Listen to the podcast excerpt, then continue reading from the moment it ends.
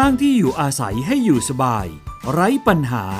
รวมทุกเรื่องของอาคารไว้ในรายการ ครบเครื่อง เรื่องบ้าน โดยชนาทิพย์ไพรพงศ์ สวัสดีค่ะ คุณผู้ฟังคะขอต้อนรับเข้าสู่รายการครบเครื่องเรื่องบ้านค่ะ รับฟังผ่านไทย PBS Podcast ทุกช่องทาง ไม่ว่าจะเป็นเว็บไซต์หรือว่าแอปพลิเคชัน รวมถึงฟังผ่านสถานีวิทยุที่กำลังเชื่อมโยงสัญญาณอยู่ในขณะนี้ด้วยนะคะ พบกับดิฉันชนาทิพไพรพงศ์ค่ะ มีประเด็นข้อสงสัยมีปัญหาเกี่ยวกับบ้านนะคะ สามารถที่จะส่งเข้ามาได้ทางสื่อสังคมออนไลน์ของไทย PBS Podcast ค่ะ ไม่ว่าจะเป็น Facebook Twitter YouTube หรือว่า Instagram นะคะ ถ้า Facebook ก็สามารถเข้าไปกดถูกใจ แล้วก็ส่งคำถามโดยตรงถึงดิฉันชนาทิพย์หรือว่าทีมงานของรายการครบเครื่องเรื่องบ้านก็ได้นะคะ ประเด็นที่เราจะพูดคุยกันในวันนี้ค่ะ คุณผู้ฟังเป็นเรื่องของอาคารนะคะ อาจจะเป็นเรื่องของอาคารสาธารณะ แต่ว่าก็มีความสำคัญ เพราะว่าเรื่องของอาคารเรียนนะคะ คุณผู้ฟังสำคัญมากๆ เพราะว่าพ่อแม่ผู้ปกครองก็ต้องส่งบุตรหลานไปเรียนใช่ไหมคะ มันก็ต้องมีความปลอดภัยค่ะดิฉันเห็นมีข้อมูลนะคะจาก คลินิกช่างของวิศวกรรมสถานแห่งประเทศไทย ในพระบรมราชูปถัมภ์หรือวสทนะคะ มีข้อมูลที่น่าสนใจเกี่ยวกับอาคารที่ชำรุดไปตามการเวลาแล้วอาจจะเนื่องมาจากถูกน้ำท่วมนะคะ ซึ่งตรงนี้น่าสนใจตรงที่ว่ามันมีความชำรุดแม้กระทั่งบางภาพที่เห็นเนี่ยนะคะ ก็คือลักษณะของเสาเนี่ยคอนกรีตกระเทาะออกนะคะ จนเห็นเหล็กเส้นข้างใน ซึ่งตรงนี้ก็ดูแล้วว่าน่าเป็นห่วงนะคะ ถ้าเกิดไม่รีบแก้ไข รายละเอียดจะเป็นอย่างไรนะคะ ต้องมาสอบถามค่ะ กับอาจารย์สมเกียรติชูแสงสุขนะคะ รองประธานคลินิกช่างของวสทค่ะ สวัสดีค่ะ อาจารย์สมเกียรติคะสวัสดีครับค่ะ อาจารย์คะ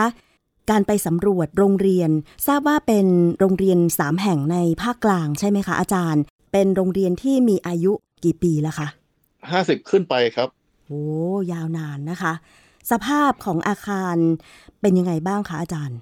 คือคือทีแรกเนี่ยที่เขาคุยมากับทางทางน้องที่ที่ในเอ่อกินิช่างเรานะฮะก็คุยว่าเหมือนกับว่าโรงเรียนน้ำท่วม แล้วก็มีอาคารปัญหาโน่นนนี่นี่เออเราก็เลยบอกถ้าทางนั้นก็ไปไปช่วยดูให้หน่อยแล้วกันพอปรากฏว่าไปดู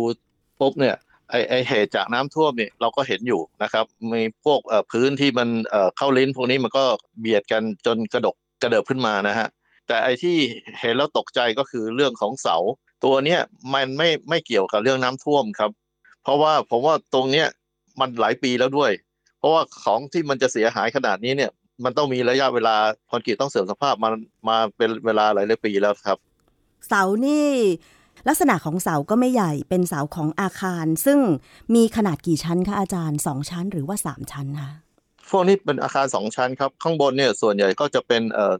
น่าจะเป็นอาคารไม้ครับ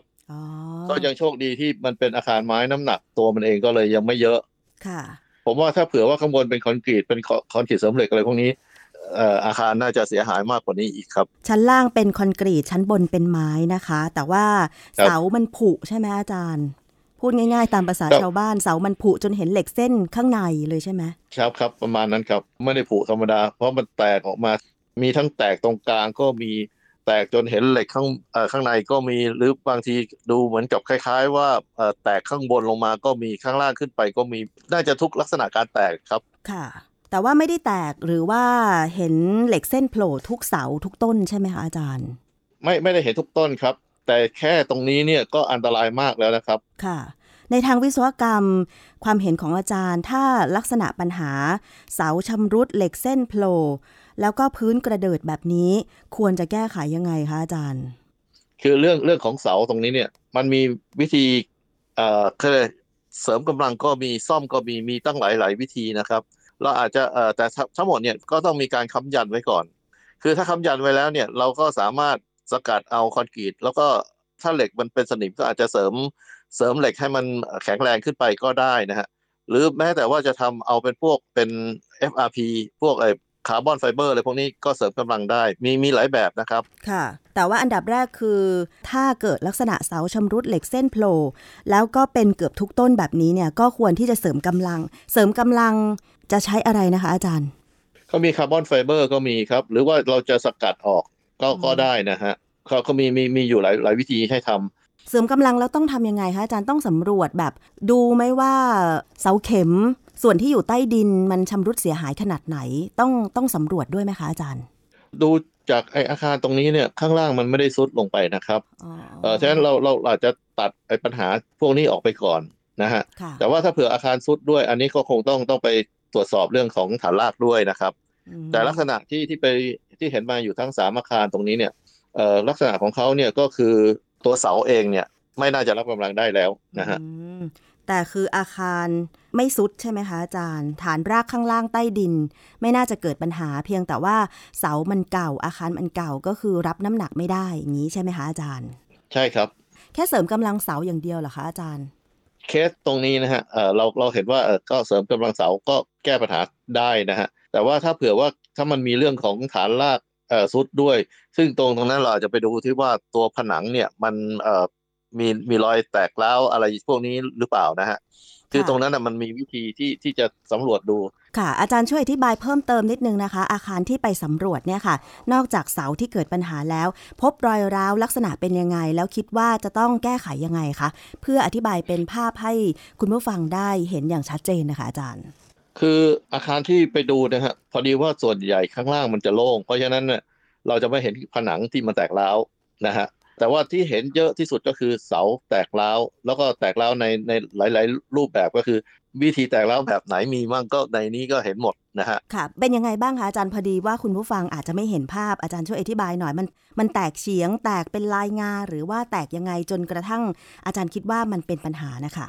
แตกเฉียงก็มีแตกลายงาก็มีแตกจนคอนกรีตหลุดออกมาก็มีค่ะนะฮะลักษณะแตกแต่มีละรอยนี่ให้ความหมายว่ายังไงบ้างอาจารย์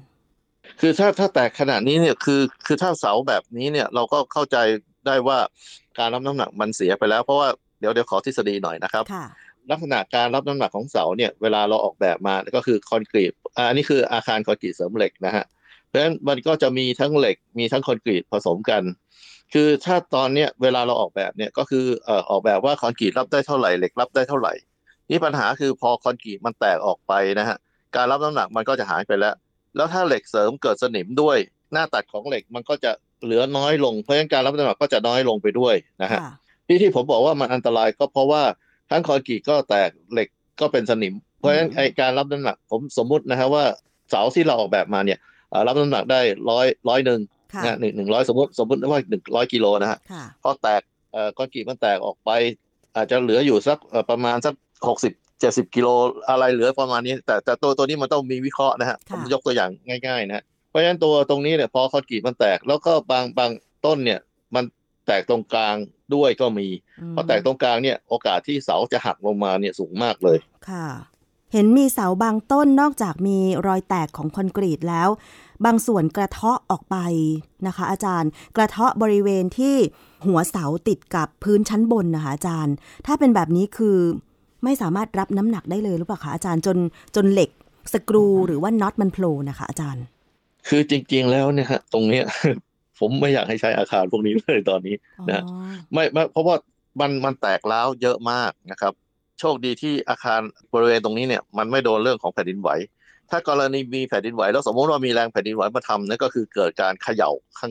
ค่ะๆอาคารพวกนี้ผมว่าโอกาสที่จะพับลงมาสูงค่ะเจ้าของอาคารเขาอธิบายเกี่ยวกับลักษณะของปัญหายังไงบ้างนอกจากอาคารสร้างมา 50-60 ปี แล้วบางหลังเนี่ยเกิดน้ำท่วม มันมีปัญหาอื่นร่วมด้วยจนกระทั่งเอ่อมีความเสียหายเยอะขนาดนี้ไหมคะ เช่น ที่ผ่านมาได้บำรุงรักษาไหม ปัญหาทั้งหมดเรื่องงบครับอืมเรื่องงบประมาณในการซ่อม ผมก็ไม่เข้าใจว่าทำไมจะต้องเหมือนกับว่าเหมือนกับเห็นว่าเป็นโรงเรียนเล็ก ๆ หรือเปล่า เลยเลยไม่ไม่ได้มีงบในการซ่อมให้เขา นะฮะไอ้ไอ้ตรงนี้คงต้องต้องฝากกับผู้ใหญ่ในรัฐบาลก็ไปดูช่วยไปดูด้วยนะครับค่ะเพราะว่าจริง ๆ แล้วเนี่ยเขาก็เหมือนกับว่าที่ที่ตรงนี้ออกมาก็คือต้องการให้มาสำรวจ แล้วก็ต้องการให้วิศวกรเนี่ยเหมือนกับเปอร์เซ็นต์รับรองว่าเอ่อตรงเนี้ยมันมีความเสียหายอะไรเงี้ยค่ะเพื่อที่เขาจะได้เอาไปตั้งงบมาซ่อม แต่ผมดูแล้วลักษณะอาคารแบบนี้มันไม่ได้เพิ่งจะมาตอนน้ำท่วมรอบนี้ อาการแบบนี้น่าจะเป็นอาจจะเป็นหลายปีมากๆแล้วด้วยครับ ก็เกิดจากหลายปัจจัยทั้งเรื่องของระยะเวลาในการสร้างอาคารใช่ไหมคะอายุของอาคาร แล้วก็ถูกน้ำท่วมด้วย รวมถึงการซ่อมแซมที่ผ่านมาหรือบำรุงรักษาก็ไม่ค่อยที่จะได้บำรุงรักษาเนื่องจากงบประมาณ เพราะว่าน่าจะเป็นสถานที่ราชการด้วยนะคะ อาจจะเป็นความรับผิดชอบของ หน่วยราชการในพื้นที่เพียงแต่ว่าการดำเนินการของงบในการซ่อมแซมอาจจะติดขัดด้วย ซึ่งจะต้องมีวิศวกรผู้มีความเชี่ยวชาญมาสำรวจแล้วถึงเซ็นรับรองว่าควรจะซ่อมแซมแบบนี้ ซึ่งอาจจะล่าช้าไปนะคะ อาจารย์สมเกียรติว่าไหมคะ ใช่ครับ แล้วแล้วแบบนี้อาจารย์และคณะวิศวกรได้เสนอให้ทาง เจ้าหน้าที่ประจำอาคารได้มีการ ซ่อมแซมอะไรเบื้องต้นไหมคะ หรือให้คำแนะนำการใช้อาคารยังไงบ้างคะคือถ้าถ้าทางคลินิกช่างเนี่ยเราเราไปถ้าไปในนามของวิศวกรรมสถานแห่งประเทศไทยในพระบรมราชูปถัมภ์นะฮะเราก็คงบอกว่าอาคารเนี่ยตรงนี้มันอันตรายสมควรจะต้องไปซ่อมแซมอะไรเงี้ยแต่กรรมวิธีอันอื่นเนี่ยเราเราคงก็ไม่ได้แนะนำบอกให้คุณทำด้วยวิธีนี้วิธีนี้เพราะจริง ๆ วิธีการซ่อมมีมีอยู่หลายวิธี ช่างที่อยู่บริเวณตรงนั้นนะฮะผมว่าก็อาจจะมีความ รู้ความสามารถในการซ่อมพอสมควร หรือจะให้เราลงไปให้ความรู้เพิ่มเราก็ก็ยินดีนะครับค่ะ อาจารย์ลักษณะของเสาที่อาจารย์บอกว่าแค่เสริมกำลังเสาแล้วก็ปรับสภาพ ซึ่งแต่ละต้นสภาพปัญหามันเสียหายอย่างเช่น บางต้นที่ดิฉันเห็นในภาพเนี่ยนะคะ เหล็กที่โผล่ออกมาจากเสาคอนกรีตเนี่ยคอนกรีตก็กระเทาะไปหมดละ แล้วเหล็กเป็นสนิม ถ้าคำแนะนำทางวิศวกรรมนี่ควรจะต้องแก้ไขยังไงคะ คืออันอันแรกนะก็เอาค้ำยันมามาค้ำชั้นสองไปก่อน ไม่ไม่ให้มันหล่นลงมาเวลาเราซ่อมนะครับ ถึงตรงนั้นเนี่ยเราอาจจะพอพอค้ำเรียบร้อยแล้วถ่ายน้ำหนักลงบริเวณใกล้ ๆ แล้ว แล้วก็ปลอดภัยแล้วเนี่ยเราก็สามารถสกัดเอาไอคอนกรีตที่มันเสียหายเอาออกไป แล้วเหล็กที่มันเป็นสนิมเนี่ยเราก็สามารถขัดเอาสนิมออก แล้วก็หาวิธีการเสริมเหล็กดามเหล็กเข้าไป ตรงตรงนั้นทำได้อยู่ครับ แต่ว่าอาจจะต้องไล่เรียงไปทีละเสาทีละเสาอย่างนี้ใช่ไหมคะอาจารย์ คือจะทำทีละหลายๆเสาก็ได้ แต่ว่าไอตัวค้ำเนี่ยจะต้องมีเยอะพอแล้วก็มั่นคงแข็งแรงด้วยครับ ค่ะ อาจารย์เท่าที่เคยเห็นในภาพข่าวที่ผ่านมาเวลาค้ำยัน ตอนซ่อมแซมอาคารอะไรอย่างเงี้ยค่ะ ตรงนี้ในด้านวิศวกรรมมันจะต้องมีการคำนวณการรับแรงอะไรยังไง แล้วก็มีคำแนะนำสำหรับผู้ใช้อาคารยังไงบ้างคะการคำนวณรับแรงนะครับก็คือเราก็คงต้องคิดว่าไอ้พื้นข้างบนเนี่ยน้ำหนักมันลงเท่าไหร่นะครับ แล้วเราก็ต้องมีไอ้ค้ำยันที่สามารถรับน้ำหนักไอ้ส่วนข้างบนเนี่ยให้มันเพียงพอ ไม่ให้มันถ่ายน้ำหนักลงบนเสาที่เราจะซ่อม เพราะว่าพอเวลาเราจะซ่อมเราก็ถือว่าเสาต้นนี้เนี่ยมันไม่ได้รับแรง เพราะฉะนั้นเราเราจะได้สกัดหรือจะทำอะไรกับมันได้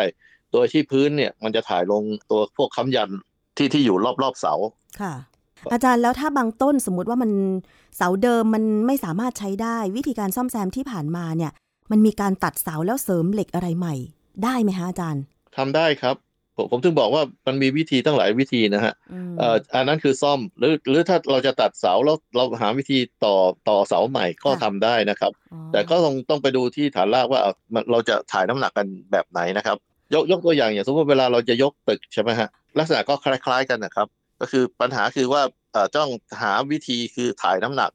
ลงไปไม่ให้มาลงน้ำหนักตรงเสาต้นที่มีปัญหาก่อนนะฮะลักษณะเดียวกันครับ อ๋อ คือจะตัดเสาจะยังไงก็ได้ เพียงแต่ว่ามันมีกรรมวิธีแต่ว่าต้องทำค้ำยันรับน้ำหนักพื้นส่วนอื่นไว้ก่อนอย่างนี้ใช่ไหมคะ อาจารย์แล้วลักษณะเสาของอาคารที่อาจารย์ไปสำรวจโรงเรียนทั้ง 3 แห่งในภาคกลางเนี่ยค่ะ เป็นลักษณะของเสาหล่อในที่หรืออะไรยังไงคะอาจารย์ ผมดูแล้วมันอาจจะเหมือนกับเสาสำเร็จนะฮะเพราะว่าดูดูจากที่เขาบากตำแหน่งเสาไว้แล้วนะฮะอาจจะเหมือนกับว่าหล่อสำเร็จแล้วก็เอามาวาง แต่แต่ก็ก็ไม่ไม่ไม่ได้เห็นแบบของเขานะครับ เพราะว่าเขาบอกว่าโรงเรียนของเขาเนี่ยเก่ามาก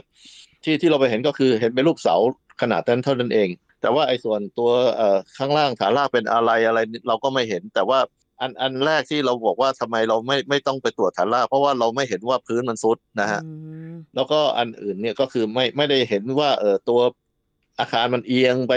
ด้านไหนด้านใดด้านหนึ่ง เราก็ไม่เห็น โดยด้วยตาเรามองไม่เห็นตรงนั้นครับ ก็เลยคาดว่าพื้นคงไม่ได้สุดครับ อาจารย์คะ แล้วบางอาคารที่บอกว่าช่วงหลายปีที่ผ่านมาเกิดน้ำท่วมด้วยนะคะ การที่เกิดน้ำท่วมมีผลกับอาคารยังไงบ้างคะเกิดผลกับอาคารก็คือเราเราจริง ๆ แล้วถ้าเวลามีมีน้ำเข้ามานะฮะน้ำเนี่ยถ้าสูงหนึ่งเมตร น้ำหนักมันขึ้นหนึ่งตันต่อตารางเมตรนะครับตัวตัวบ้านเนี่ยโดยทั่วไปบ้านที่เราออกแบบไว้เนี่ย เราก็ออกแบบไว้ว่าพื้นอาจจะเอ่อ รับร้อยห้าสิบกิโลกรัมต่อตารางเมตร หรือสองร้อยกิโลกรัมต่อตารางเมตร แต่สมมติว่าน้ำมันมาถึงสูงสักเมตรหนึ่งเนี่ย กลายเป็นว่าน้ำหนัก เฉพาะน้ำหนักของน้ำนะฮะก็ออกมาก็คือหนึ่งหนึ่งพันกิโลกรัมต่อตารางเมตรแล้ว ก็ทำให้อาคารซุดก็เป็นไปได้นะครับ เพราะว่าเราเราออกแบบไว้ร้อยห้าสิบถึงสองร้อยอยู่ดีๆ มันโผล่มาพันหนึ่งเงี้ยค่ะมันมันมันก็เอ่อแล้วก็แถมจะมีโครงสร้างของตัวบ้านเดิมอีก อาจจะเป็นพันกว่าๆเข้าไปก็คือปัญหาก็คือตรงเนี้ยน้ำมันเยอะ น้ำหนักมันจะเยอะมากครับอืมแล้วแบบนี้อาคารที่โดนน้ำท่วม หลังน้ำท่วม ควรจะสำรวจอาคารยังไงคะอาจารย์ ในเบื้องต้น เพื่อดูว่าเสียหายคือคืออะไรเบื้องต้นผมว่าก็ก็ดูเรื่องรอยร้าวนะฮะค่ะเพราะว่าจริงๆคลินิกช่างเราจะเน้นให้ดูเรื่องรอยร้าวเป็นสำคัญเลยค่ะเพราะรอยร้าวเนี่ยมันเป็นตัวบ่งชี้เลยว่าเอ่ออาคารเรามีปัญหาอะไรยังไงค่ะนะครับเอ่อรอยร้าวก็มีทั้งเอ่อรอยร้าวแบบเป็นอันตรายหรือไม่เป็นอันตรายนะครับ อันตรายเอ่อนี่ลักษณะรอยร้าวเป็นยังไงคะอาจารย์ คือถ้าสมมุติว่าผนังใหญ่ ๆ นะฮะ แล้วก็มีรอยร้าวเฉียงๆสี่ห้าองศาอะไรเงี้ย อันเนี้ยน่าจะอันตรายละมก็คือตัวตัวบ้านเราคงจะสุด แต่ว่าถ้าสมมติว่าเออเป็นแค่วงกบนะฮะ แล้วก็มุมออกเฉียงเฉียงสี่ห้าองศาตรงมุมอะไรเงี้ย อันนี้อาจจะเป็นเรื่องของเอ่อเสาเอ็นทับหลังที่ที่เขาทำไว้ไม่ค่อยดีนะฮะเอ่อไอ้ตัวนี้ก็ก็ไม่อันตรายเท่าไหร่แต่ว่า ก็คือเรื่องของฝีมือช่างที่เขาทำไว้ไม่ดีอืมค่ะหรือหรือแม้แต่ว่าตัวตัวคานพวกนี้ถ้ามันมีรอยร้าวอะไร พวกนี้จริง ๆ แล้วเนี่ยมีมีเคสอยู่เยอะนะฮะดูเบื้องต้นก่อนฮะเสร็จแล้วถ้าตรงนั้นเนี่ยเห็นว่าเออตรงนี้มีปัญหาแล้วก็เดี๋ยวถ่ายรูปส่งมาให้คลินิกช่างได้ครับค่ะแล้วเราเดี๋ยวเราก็มาว่ากันเป็นรูปๆไปนะฮะอืมแต่สำสำคัญคือผมว่าอยากอยากให้ไปดูตรงนี้ก่อนว่าอะไรที่มัน อันตรายอะไรที่ไม่อันตรายนะฮะอันนี้ก็เป็นวิธีการสังเกตรอยร้าว ซึ่งหลาย ๆ อาคารอาจจะได้รับผลกระทบจากน้ำท่วม เพราะว่าอย่างพื้นที่ภาคกลางเนี่ยนะคะ ก็มักจะมีน้ำท่วมเป็นประจำทุกปี โดยเฉพาะริมฝั่งแม่น้ำเจ้าพระยานะคะ ตั้งแต่นครสวรรค์ลงมานะคะ อาจารย์สมเกียรติ นครสวรรค์ ชัยนาทอ่างทอง สิงห์บุรีอยุธยานะคะเรื่อยมาจนถึงนนทบุรีกรุงเทพเนี่ย ได้ยินข่าวเป็นประจำทุกปี ซึ่งถ้าเกิดน้ำท่วม ภายหลังน้ำลดแล้วนะคะอาคารรู้สึกว่าจะแห้งสนิทแล้ว ถ้าจะขอคำปรึกษากับคลินิกช่าง เพื่อสำรวจรอยร้าวหรือว่าสังเกตอาคารที่ตนเองว่ามันเสียหายมากน้อยขนาดไหนก็สามารถติดตามได้ อาจารย์ครับ มีการเปิดให้ประชาชนติดต่อได้ยังไงบ้างคะสำหรับคลินิกช่างเพื่อขอรับคำปรึกษาเนี่ยค่ะ คือเดี๋ยวเดี๋ยวนี้นะฮะเราเราเปิด ให้คำปรึกษาออนไลน์ด้วยนะฮะค่ะก็คือเสาร์สุดท้ายของเดือนอยู่แล้วนะครับ ติดต่อได้ยังไงคะเอ่อติดต่อมาที่คลินิกช่างนะฮะเอาเบอร์เบอร์โทรศัพท์ก็คงเดี๋ยวลองลองไป search ดูในเว็บไซต์ หรือว่าเพจของวิศวกรรมสถานแห่งประเทศไทยก็ได้นะคะอาจารย์เออจริง ๆ เพจก็มีเพจของคลินิกช่างด้วยนะครับ อ๋อ เพจ Facebook ของคลินิกช่างเข้าไปค้นหาได้เลย แล้วก็กดถูกใจไว้ได้เลยนะคะ ครับครับ อันนี้ก็เป็นช่องทางในการขอรับคำปรึกษา ซึ่งตอนนี้อาจจะต้องให้คำปรึกษาแบบออนไลน์มากขึ้น เพราะว่าด้วยสถานการณ์การแพร่ระบาดของโควิด -19 ใช่ไหมคะ แต่ว่าการขอคำปรึกษาออนไลน์ บางครั้งก็เห็นหน้าเห็นตากัน เห็น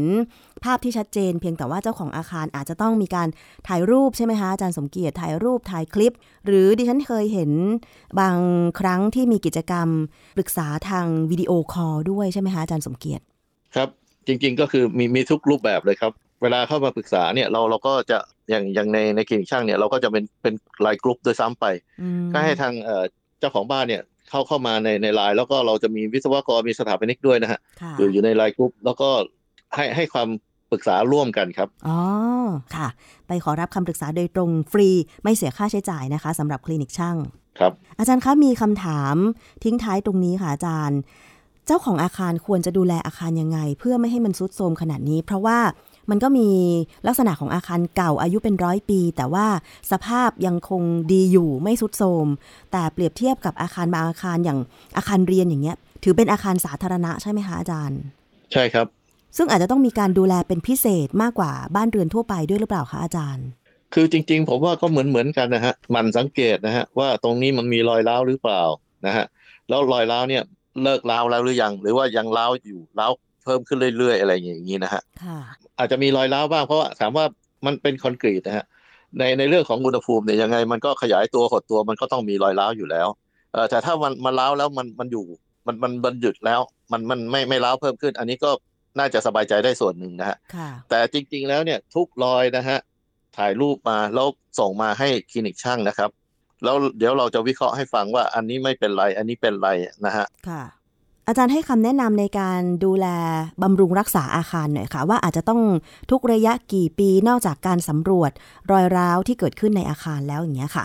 ทีนี้เนี่ยถามว่าเอ่อจะดูแลกันยังไงก็คือหมันสังเกตเท่านั้นแหละครับว่ามีรอยไหมถ้ามีรอยแล้วก็รอยมันเป็นยังไง พัฒนารอยไปถึงไหนอะไรยังไงนะฮะค่ะเน้นเรื่องรอยร้าวหลักๆเลยครับ เพราะว่าถ้าถ้าแม้แต่อาคารสุดเนี่ยมันก็จะฟ้องที่รอยร้าวนะอาคารรับน้ำหนักเกินมันก็เป็นรอยร้าวเหมือนกัน คือรอยร้าวเนี่ยเป็นตัวบ่งชี้ที่ที่ดีที่สุดนะครับ ในในการที่ว่าอาคารของเราบ้านเราเนี่ยมันมีอาการอะไรบ้างเกิดอะไรบ้างขึ้นมาเนี่ย ตัวรอยร้าวเนี่ยเป็นตัวบอกตัวแรกเลย อืมค่ะ แล้วอย่างพวกพื้นอะไรอย่างนี้ล่ะคะ ถ้าสมมติว่า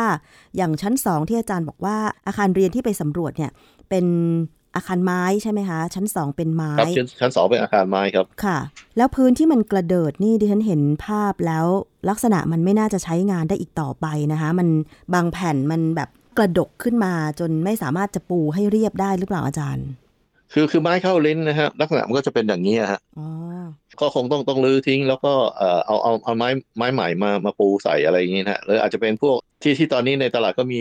SmartBoard มี Viva Board อะไรพวกนี้ ปัญหาคือตัวรับมันก็คือพวกตรงอาจจะเป็นตรงเหล็กหรืออะไรอย่างนี้ แล้วก็เอาไม้พวกนี้แผ่นนี้วางลงไปได้ อันนี้ก็เป็นคำแนะนำในการปรับปรุงซ่อมแซมอาคารที่ได้รับผลกระทบนะคะ ทั้งจากน้ำท่วมนะคะ แล้วก็อาคารที่มีอายุมาก 50-60 ปี แถมยังเป็นอาคารเรียน ซึ่งนักเรียนอาจจะมาเรียนจันทร์ถึงศุกร์แล้วมีจำนวนมาก น้ำหนักในการลงอาคารในการใช้อาคารมันก็ มากกว่าบ้านเรือนทั่วไปอยู่แล้วนะคะอาจารย์สมเกียรติ ใช่ครับ เพราะว่าอ่าอาคารสาธารณะนี่ก็จริง ๆ แล้วที่ไปดูเนี่ย มีทำเป็นห้องสมุดด้วยอ๋อผมจะบอกโอ้ยห้องสมุดด้วย เพราะปกติห้องสมุดนี่ก็ประมาณ4 5 0 0กิโลกรัมต่อตารางเมตรนะครับเพราะมีหนังสือน้ำหนักเยอะมากซึ่งน้ำหนักนะครัคะบอืมครับค่ะก็จะได้ปรับปรุงกันต่อไปนะคะ อย่าปล่อยให้อาคารซุดโทรมก็แล้วกันนะคะ อาจารย์สมเกียรติ ก็ในเมื่อเรามีคลินิกช่างแล้วนะฮะเออก็มีปัญหาอะไรก็ส่งมาได้นะครับ ปรึกษาว่าเออตรงนี้แต่สำคัญถ่ายรูปมันเยอะๆนะครับ ค่ะพลาดไม่ได้เลยนะคะ ว่าลักษณะปัญหามันเป็นยังไงค่ะ อาจารย์คะวันนี้ต้องขอบคุณมากเลยค่ะสำหรับคำแนะนำดี ๆนะคะ ซึ่งคิดว่าประชาชนเนี่ยก็จะได้ประโยชน์ เพราะว่า การเข้าถึงคำปรึกษาจากผู้เชี่ยวชาญโดยตรงทั้งวิศวกรแล้วก็สถาปนิกนะคะในการซ่อมแซมอาคารเนี่ยน่าจะเป็นเรื่องที่ดี น่าจะเป็นเรื่องที่ถูกหลักจะได้แก้ปัญหาที่ตรงจุดนะคะ ต้องขอบพระคุณค่ะ อาจารย์สมเกียรติชูแสงสุขนะคะ รองประธานคลินิกช่าง วิศวกรรมสถานแห่งประเทศไทยในพระบรมราชูปถัมภ์หรือวสท ที่กรุณาให้คำชี้แจงในรายการวันนี้นะคะ ขอบพระคุณค่ะอาจารย์คะครับ สวัสดีครับค่ะสวัสดีค่ะ และนี่ก็คือช่วงเวลาของรายการครบเครื่องเรื่องบ้านนะคะ หวังว่าสิ่งที่เรานำเสนอไปวันนี้จะเป็นประโยชน์กับคุณผู้ฟังค่ะนำไปปรับปรุงซ่อมแซมอาคารของคุณได้นะคะ ตามหลักการทางวิศวกรรมค่ะ วันนี้หมดเวลาลงแล้วนะคะ ขอบคุณสำหรับการติดตามรับฟัง ดิฉันชนะทิพไพรพงศ์ต้องลาไปก่อน สวัสดีค่ะ ติดตามรายการได้ที่ www.thaipbspodcast.com แอปพลิเคชัน Thai PBS Podcast หรือฟังผ่านแอปพลิเคชัน Podcast ของ iOS Google Podcast Android Podbean SoundCloud และ Spotify ติดตามความเคลื่อนไหวของรายการและแสดงความคิดเห็น โดยกดถูกใจที่ facebook.com/thaipbspodcast